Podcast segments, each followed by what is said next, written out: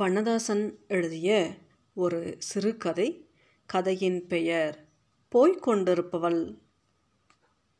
கண்ணங்கரையில் என்று சிறு சிறு குமிழ்களுடன் அசைவே அற்று பல வருடங்களாக கிடப்பது போன்று தோன்றுகிறது. அந்த சாக்கடையை தொடர்ந்து போனாலே ஜூடி வீடு வந்துவிடும். 3வது தடவையோ 4வது தடவையோ இந்த ஊருக்கு வருகிற சமயம் வந்து எட்டி பார்க்கிற எனக்கே எப்படியோ அருவருப்பாக இருக்க, அதென்னவோ ஒரு காம்பவுண்ட் சுவர் மாதிரி நொதித்து கிடக்கிற சாக்கடை பற்றி கவலையற்று இந்த வீட்டுக்காரர்கள் நடமாடுகிறார்கள். 2-3 முட்டைத்தோடு இப்போது தான் எரியப்பட்ட பளிர் வெள்ளையுடன் அந்த சாக்கடை கருப்பில் வினோதமாக கவனம் பெறுகிறது. ஒரு வதங்கிய பூச்சரம் வேறு. இப்படி அற்பமாக கவனம் சிதைக்கிற சிலவற்றை தாண்டித்தான் அண்ணம் ஜூடி வீட்டிற்கு போக வேண்டியதாக இருக்கிறது. ஜூடியை பார்க்க முதலில் விருத்தா கூடத்தான் வந்தேன். விருத்தா அல்லாமல் இந்த அண்ணம் ஜூடியை அறிந்திருக்க எனக்கு எந்த முகாந்திரம் உண்டு? இன்னொரு ஸ்டுடியோவில் வேலை பார்த்து கொண்டு கல்யாண வீட்டு புகைப்படங்களை மட்டும் எடுத்துக்கொண்டிருந்த விருத்தாவும் நானும் சிநேகிதர்களாகிவிட்ட இந்த வாழ்க்கையின் எத்தனையோ விசித்திரமான உண்மைகளில் ஒன்று.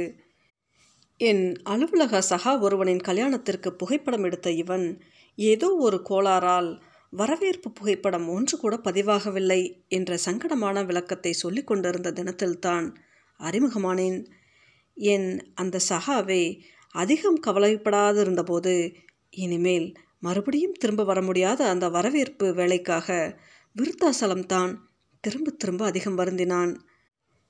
இது மாதிரி 100 சாயங்காலம் வருங்க சார், ஆனால் கல்யாணம் ஆகிற சாரோட முகத்தில் இருக்கிற முழு பகலோட சந்தோஷம் களைச்சு போனாலும் துடைச்சி துடைச்சி மேலே வருகிற ஒரு குதூகலம், என்னன்னு தெரியாத ஒரு பதட்டம், சில செயற்கையான அசைவு, கையை இப்படி தூக்கிறதுக்கு பதிலாக கொஞ்சம் வீசி மடக்கி தூக்குவீங்க, கடிகாரத்தில் மணி பார்க்குறதுக்கு கூட ஸ்டைலாக இருக்கும், வழக்கமாக சிரிக்கிற போது கவுந்து சிரித்தா இன்றைக்கு தலையை தூக்கி கனமாக சிரிக்கிறது, பக்கத்தில் எட்டி பார்க்குற குட்டி பிள்ளைகளை வளைச்சி வளைச்சி செல்லம் கொஞ்சிறது.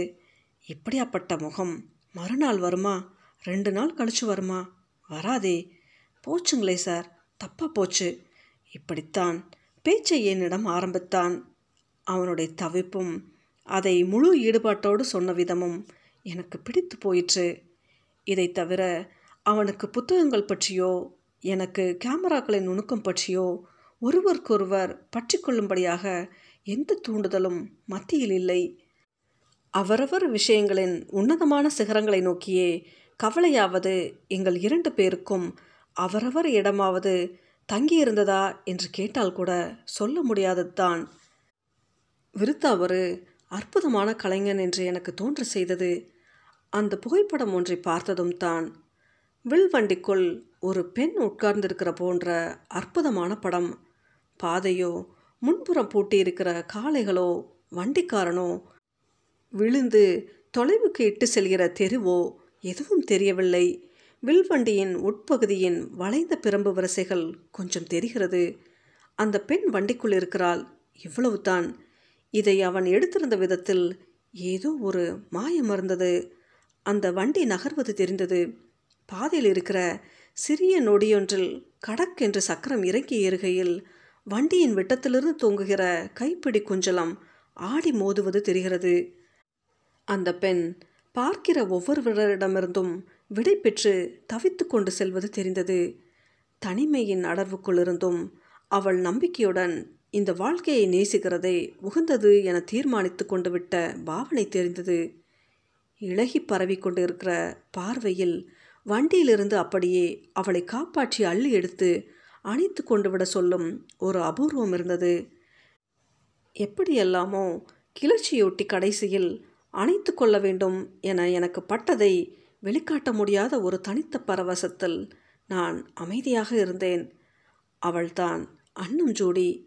இந்த பெயரை வெகு காலத்திற்கு பின் தான் விருத்தா எனக்கு சொன்னான். அவளுக்கும் மாடியில் இருந்த அவனுக்கும் இருந்திருந்த புரியப்படாத உணர்வுகள் காதல்தான் என்பதை நான் தான் ஒரு நேரத்தில் உடைத்து சொன்னேன். நிறைய புத்தகம் படித்த பாவத்தில் நான் அறிந்து வைத்திருந்த கதைக்கான சூத்திரங்களையும் வாய்ப்பாடுகளையும் போட்டு பார்க்கையில் எனக்கு வந்த விடை அதுவாக இருந்ததால் அப்போது அப்படி சொல்லிட சொன்ன நேரத்திலிருந்து ஆமாம் அப்படித்தான் என்று அவர்களும் ஒப்புக்கொண்டு விட பெரிய சிக்கலாகிவிட்டது எல்லாம். அண்ணம் ஜூடிக்கும் விருத்தாவுக்கும் இடையில் நானும் இது பற்றி பேச நேர்கிற சந்தர்ப்பங்களையே விருத்தாவே உண்டாக்கித்தர, அவளை பார்த்துவிட்டு போன பையனை நிராகரித்து அனுப்பி வைக்க தோதுவான கற்பனை வாசல்களை நாங்கள் 3 பேரும் ஒவ்வொரு பக்கமும் திறந்து வைத்து பார்த்தோம். நட்பில் ஒன்றும் பிரயோஜனமில்லை. அறிக்கை வாசித்ததின்படி அந்த குருடர் பள்ளிக்கூட சர்ச்சில் முற்றின சோளக்கதிர்கள் குளிர்ந்து காற்றில் அசைந்து ஆட, இதமான வெயிலில் புழக்கத்தின் மென்மேலும் வளவளப்பான மரப்பெஞ்சு ஒன்றில் நானும் விருத்தாவும் அமர்ந்து கையில் கொடுக்கப்பட்ட அச்சடித்த சிறு புத்தகங்களுடன் பாட்டுப்பாடி சேர்ந்து கொள்ள, அண்ணம் ஏதுமறியாத ஒரு வெள்ளை இறகு போல கணமற்று திருமண சடங்குகளில் மிதந்திருந்தாள். முற்றிலுமாகவே அவள் அந்த தினத்துக்குள் பணிவன்புடைய ஒரு மனைவியாக மாறி எங்களையெல்லாம் கூட அறிமுகப்படுத்தி வைத்தாள். கணவான்களுக்கு மத்தியில் கணவான்களாக நடக்கிற மரபை ஒட்டி நான் அண்ணம் ஜூடி என்று கூட எழுதாமல் திருமதி சந்திரன் தேவணேசன் என்று ஜாக்கிரதையாக புத்தகத்தில் எழுதி கொடுத்தேன். விருத்தா புகைப்படக்காரன் என்பதால் என்னை விட பிரகாசிக்க முடிந்தது. அவர்களை வெவ்வேறு தோற்றங்களில் மிக சலுகையான நெருக்கத்தில் எடுத்து கொண்டிருந்தான். புகைப்படம் எடுக்கும்போது ஒவ்வொரு தடவையும் அவன் வேறு மனிதனாகி விடுகிறான். நான் ஒருவன் நிற்கிறேன் என்றோ அவள் அண்ணம் என்றோ இவர் இன்னார் என்றோ நினைக்கிறதை ஒழித்து வெவ்வேறு பரிணாமங்களுக்கு அந்த புகைப்படத்தை இட்டு செல்கிற முழு கவனத்துடன் இயங்குவான். புன்னகைக்க வைக்கிற கோணங்கித்தனங்களை பிறர் போல பிரயோகிக்காமல் நெற்றி இறுகி இறுகி புருவ மத்தியில் ஒரு பள்ளம் விழுந்து கொண்டே போக, எதிரில் இருப்பவர்களை அவர்களின் பாவனைகளிலிருந்து உதறி எடுத்த ஒரு சட்டென்ற நொடியில் பிடிப்பான். சேலை மடிப்புகளை நீவி விடுவது, காலனி மேல் மடங்குகிற கால் சட்டைகளை ஒழுங்கு செய்வது போன்ற எதுவுமின்றி ஆடைகளெல்லாம் இடையூறு அல்ல ஒரு நல்ல புகைப்படத்திற்கு என்ற வகையில் இயல்பில் சுபாவமான அவிழலில் எல்லாம் அதனதன் இடத்தில் இருக்க ஒவ்வொரு முகத்துக்கும் ஒரு ஜீவனை வருத்தியிருப்பான். ஆல்பத்திற்கும் அல்லாமல் அவனுடைய சொந்த தேர்விற்கென்று வைத்திருக்கும் புகைப்படங்களில் ஜூடியின் அந்த குருடற்பள்ளி சோளக்கதிர் பக்கம் நின்று காகித மாலை அணிந்த வாடகைக்கார் ஓட்டிய புகைப்படமும் இருந்தது. அது அவள் நடந்து செல்கிற தோற்றத்தில் கைகளில் சரிந்த சேலையை முழுவதுமாக அள்ளி மறுபடி மேலே வீசிக்கொள்கிற நேரத்தின் படம். ஒரு கை தோளுக்கு சென்று கொண்டிருக்க ரவிக்கைக்கு முழு கணத்தை கொடுத்திருந்த மார்பும் தோளின் செழுமையும் பக்கவாட்டில் தெரிய, புடவை ஒரு சந்தோஷமான பாய்மரம் போல பின்பக்கம் விசிறி அந்தரத்தில் இருக்க, அவள் கண்கள் மூடியிருக்கும். வாய்க்கொள்ளாத சிரிப்பில் கண்ணத்து ரோஸ் பவுடர் பூச்சி திரண்டு மேடிற்று ஓரிரண்டு ஜிகனம் மினுங்கும். விருத்தா அதை காட்டுகையில் சொன்னான், கண்ணை மூடியிருக்கிறது எவ்வளவு வாய்ப்பாக இருக்குப்பார். வாய்ப்பாக என்கிற அந்த வார்த்தையின் சுகத்தில் அமிழ்ந்திருக்கையில் மூடின கண்களையெல்லாம் தாண்டி மறுபடியும் அந்த புகைப்படம் எனக்கு அணைத்து கொள்வதையே யோசிக்க வைத்தது. இப்படி தோன்றுவதும் அப்புறம் அவரவர் பாடுகளை பார்க்க தீராது அலைவதிலெல்லாம் சரியாகி போவதும் நியமமாகி போயிற்று.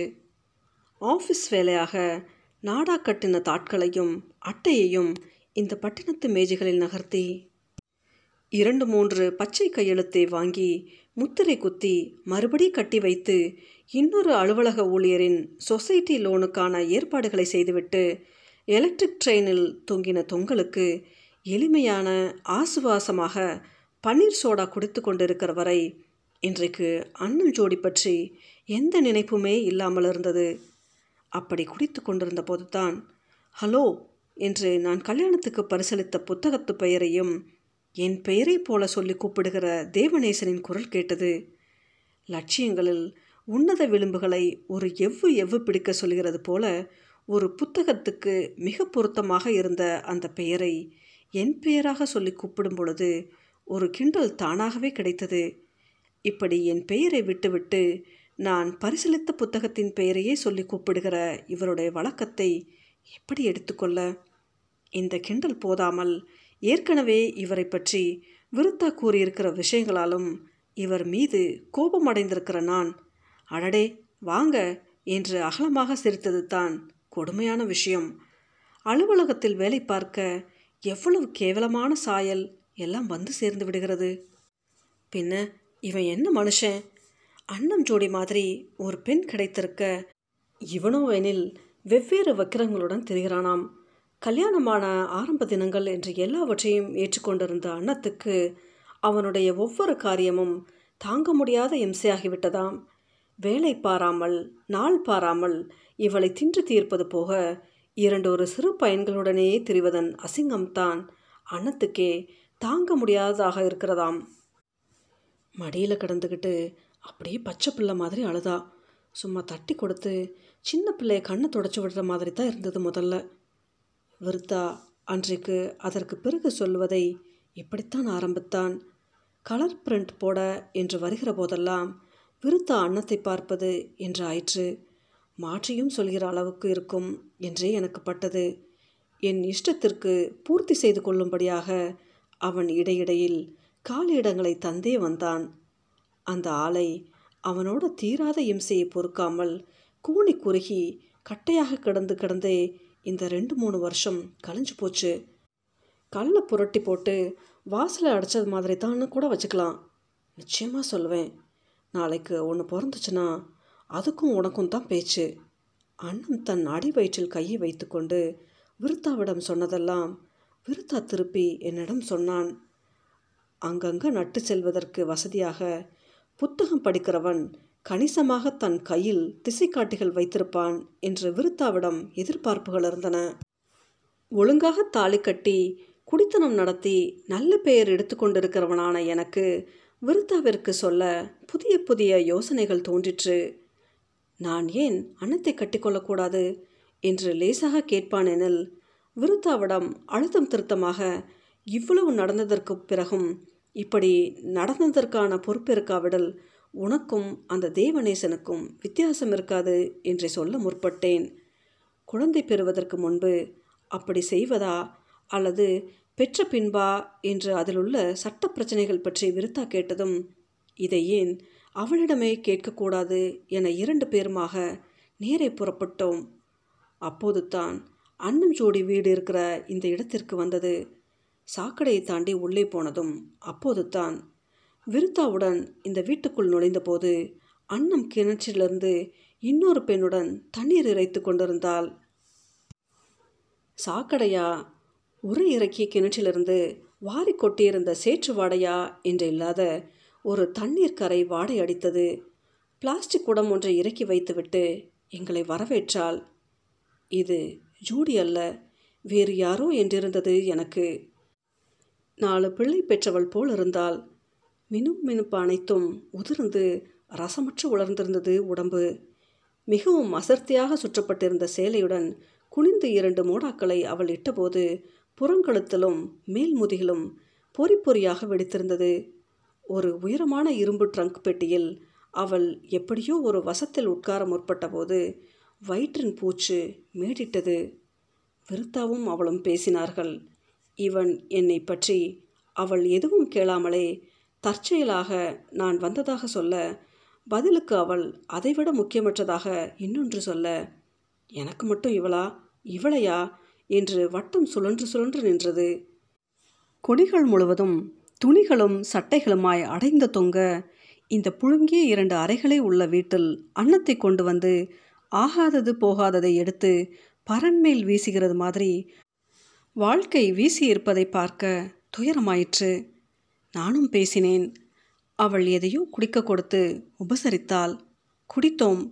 எது பற்றியும் பேச ஒன்றுமில்லை என்பது போலவும் அந்த சாக்கடையை 2 தடவை தாண்டுவதற்காக மட்டும் ஊரிலிருந்து புறப்பட்டு வந்தது போலவும் ஒருவருக்கொருவர் சொல்லிக்கொண்டு கிளம்பிவிட்டோம். 2 பையன்கள் பாட புஸ்தகங்களுடன் உட்கார்ந்து எழுதி கொண்டிருந்தார்கள். அவர்களில் ஒருவன் தான், "அக்கா, யாரோ வந்திருக்காங்க" என்றான். கலர் தாள்களில் ஏதேதோ வெட்டி ஒட்டி கொண்டிருந்த கையுடன் ஜூடி நிமிர்ந்தாள். "வாங்கண்ணா" என்றாள். இப்போது 2 முறையாகத்தான் இப்படி கூப்பிடுகிறாள். கண்களில் புரண்டு திரும்பிய விரியலில் சிறு பிரகாசம் ஏறியது. உட்கார்ந்த இடத்தின் ஜன்னல்கள் 2ம் மூடியிருக்க சமையலறை பக்கத்திலிருந்து வந்த வெளிச்சம் மட்டும் எங்கே இருந்து உட்கார்வது என யோசித்து கொண்டும் ஜூடியை பார்த்து கொண்டும் இருந்தேன். பவுடர் டப்பாக்களை பிரித்து அடித்த தகர முற்றத்தில் கீரையும் பாதி அளவு பின்னி வரி வரியாக நைலான் ஒயர்கள் முடிய காத்திருக்கிற நிலையில் ஒரு மஞ்சட்பையும் இருந்தன. அதை இடம் மாற்றி காலியாக்கினதும் என் பக்கம் உட்கார நகர்த்தினாள். அப்புறம் சொல்லித்தாரேன் என்று சொன்னதும் பையன்கள் சரி சொல்லிக்கொண்டு புத்தகங்களை ஒழுங்கு செய்தார்கள். கீழ்த்தாடையும் கழுத்தும் தீக்காயம் ஏற்பட்டது போல வலுவலுவென்று கையகலம் சுருங்கி ஒட்டி இருக்கிற பையன் என்னை பார்த்தபடியே போனான். டியூஷனா என்றபடி இன்னும் உட்காராமலே நான் ஜூடியை பார்த்தேன். அவள் ஒரு மூலையில் இருந்த டேபிள் ஃபேனை சிரத்தையுடன் தூக்கி வைத்து இணைப்பு கொடுத்து கொண்டே பொழுது போகணுமல்லவா என்றாள். எந்த அதிகப்படியான கனமும் இல்லாத இந்த சாதாரண பதிலை தொடர்ந்து அவள் அழுவாள் என எதிர்பார்க்கவில்லை. மிக மெல்லிய ஒரு இழையில் அவளின் கஷ்டம் முழுவதும் முட்டிக்கொண்டு நின்றது போலவும் அந்த பதிலின் சிறு அதிர்வே அது உடைந்து பெருக போதுமானதென்றும் தோற்றம் தர அப்படியே மடங்கி உட்கார்ந்து அழுதாள். இந்த சூழ்நிலைகளுக்கெல்லாம் நான் தயாராக வரவே இல்லை. காலையில் பன்னீர் சோடா குடிக்கும் நேரத்தில் தேவணேசன் என்னை பார்க்கும் பொழுது அதே வீட்டில் தான் இருக்கோம். இங்கேருந்து நான் தான் பாசஞ்சரில் போயிட்டு வந்துட்டுருக்கேன். மட்டன் எடுத்து வைக்கிறேன், காலையில் வீட்டுக்கு வாங்க என்று எலக்ட்ரிக் ட்ரெயினை பிடிக்க போகிற அந்த அவசரத்திலும் நான் பரிசீலித்த அந்த புத்தக பெயரையே என்னுடையதாக சொல்லிக்கொண்டு முகத்தை பின்பக்கமாய் பொருத்தி கொண்ட ஒரு உருவத்துடன் நகர்ந்தார். நாளைக்கு காலையில் இல்லை, உடனடியாக அப்போதே என்று தீர்மானித்து கொண்டு ஒரு மிக தனிமையான ஜோடியுடன் சற்று நேரம் பேசுகிற திருப்திக்காக வந்த இடத்தில் இந்த அழுகை ஒரு வினோதமான இக்கட்டில் நிறுத்தியது. 2 வருஷமாக எல்லாத்தையும் மறந்துட்டு அவங்கவுங்க பாடு அவங்களுக்குன்னு இருந்தோம் இல்லையா? இப்போ எதுக்கு இந்த மாதிரி ஒரு ஃபோட்டோவை பத்திரிக்கைக்கு அனுப்பி எல்லார் முன்னாலேயும் என் மானத்தை வாங்கணும்? ஜூடி காலை மடக்கிய நிலையில் கழுத்தை திருப்பி இடது தோளில் அடிக்கடி கண்ணீரை தேய்த்து தேய்த்து துடைத்து கொண்டு குளறி குளறி சொல்கிற எதுவும் எனக்கு புரியவில்லை. அவங்க ஸ்டுடியோ வைக்கிறது, முன்னுக்கு வர்றது, கல்யாணம் கட்டுறது, பிள்ளைய பெற்றுக்கிறது, இதெல்லாம் சந்தோஷம்தான். அதுக்காக இப்படி ஒரு ஃபோட்டோவை தேடி பிடிச்சி பத்திரிக்கையில் போட்டு கேவல்படுத்த வேண்டாம். நான் கட்டின மனுஷன்கிட்ட படுற அசிங்கம் பத்தாதுன்னு இப்போ ஊர் உலகம் முழுதும் படும்படி ஆயிட்டுது. இவளுடைய சத்தமான அழுகை கேட்டு வெளியிலிருந்து யாரோ வாசல் பக்கம் நிழலாக உள்ளே நகர்ந்து வருவது மாதிரி பட்டது. கழுத்தில் தீக்காயம் பட்ட பையன் மிக தயங்கி வந்து அழுது கொண்டிருக்கிற ஜூடியை திகைத்தபடி பார்த்து கொண்டே அவன் விட்டு சென்றிருந்த புத்தகங்களை எடுத்துக்கொண்டு போனான். மோசமாக ஒத்துழைக்கிற அந்த டேபிள் ஃபேனின் இறைச்சலும் அவள் அழுகையின் காரணம் புரியாமையுமாக நான் அந்த இடத்தில் அசைவற்ற ஒரு சிக்கலாக கிடந்தேன். இவ்வளவுதானா? இதுக்கு மேற்கொண்டு இன்னும் ஏதாவது எடுத்திருக்கானா அவன்னு கேட்டுக்கிட்டு ஒரு மிதி. அன்னைக்கு நான் பட்டிருக்கிற அடிக்கும் உதைக்கும் கூட நான் போய் சேரலைன்னா அது இந்த பையன் ஜீவா மேலே இருக்கிற அக்கறையால் தான். வேறு எதுக்காக இல்லாட்டியும் ஜீவாவுக்காகவாது நான் இருக்கணும். அண்ணம் உட்கார்ந்தபடியே சற்று சாய்ந்து கையால் தையல் மிஷினுக்கும் அதற்கடுத்த தோள்பெட்டி ஒன்றின் சந்திற்கும் இடையில் மடித்து செருகியிருந்த அந்த பத்திரிகையை உருவி போட்டாள். அழுகையும் அழுகைக்கு அனுசரணையுமான அசைவுகளமாகவே இயங்குகிற அவளுடைய இறுகின மொத்த உருவத்திலும் கங்கு போல் ஒரு மினுக்கம் கசிந்து விசிறியது. என் படத்தை போடணும்னு தோணினா இதையா போடணும்? அண்ணம் அந்த ஆங்கில பத்திரிகையை என் முன்னால் போட்டாள். மிக பிரபலமான வார பத்திரிகையான அதுவும் ஒரு புகைப்படச் சுருள் தயாரிக்கிற நிறுவனமும் இணைந்து நடத்திய போட்டியில் 2ஆம் பரிசு பெற்றிருக்கிறதாக வெளியாகியிருக்கிற இந்த படம் பற்றிய விவரம் இப்போது தான் முதலாக எனக்கு தெரிகிறது. வார பத்திரிகைகளில் அடைந்து கிடக்கிற நூலாம் படைகளில் என்னுடைய தேர்ந்த வாசக சிறகுகள் சிக்கிக்கொள்ளக்கூடாது என்று விலகி லைப்ரரியின் அச்சாணி தட்டுகளின் தூசியில் மூச்சு முட்டி கொண்டிருக்கிற எனக்கு இப்படி நேர்ந்ததில் ஆச்சரியமில்லை. பெரிதுபடுத்தப்பட்ட புகைப்பட அளவாலும் அற்புதமான அச்சாலும் அருமையாக இருந்தது புகைப்படம். அண்ணம் ஜூடி நடந்து செல்கிற தோற்றத்தில் கைகளில் சரிந்த சேலையை அள்ளி வீசுகிற படம். ரவிக்கைக்கு அழுத்தமாக கணமூட்டியிருக்கிற மார்பு, தோளின் பக்கவாட்டு செழுமை, வாய்க்கொள்ளாத சிரிப்பு, மூடிய அந்த கண்கள், பழகின பழக்கம், குத்தி குத்தி எடுத்தாலும் ஊசரை பிடிச்சிக்கிட்டு இந்த ஜீவா பயலுக்காக நான் இருக்கிற இருப்பு இதெல்லாம் ஞாபகம் இல்லை. இந்த உடம்பு ஒன்று தான் ஞாபகம் இருக்குது போல. கிட்டத்தட்ட விருத்தா என் பக்கத்தில் தலை கவிழ்ந்து இந்நேரம் நிற்பதான பாவனையுடனே ஜூடி பேசினாள். நான் இதையெல்லாம் அவனிடம் சொல்வேன், சொல்ல வேண்டும் என்கிற குரலில் கொஞ்சம் கொஞ்சமாக இதை பகிர்ந்து கொண்டே வந்தாள். என்னிடம் தேர்தலை எதிர்பார்க்கிறதான அடையாளமில்லை.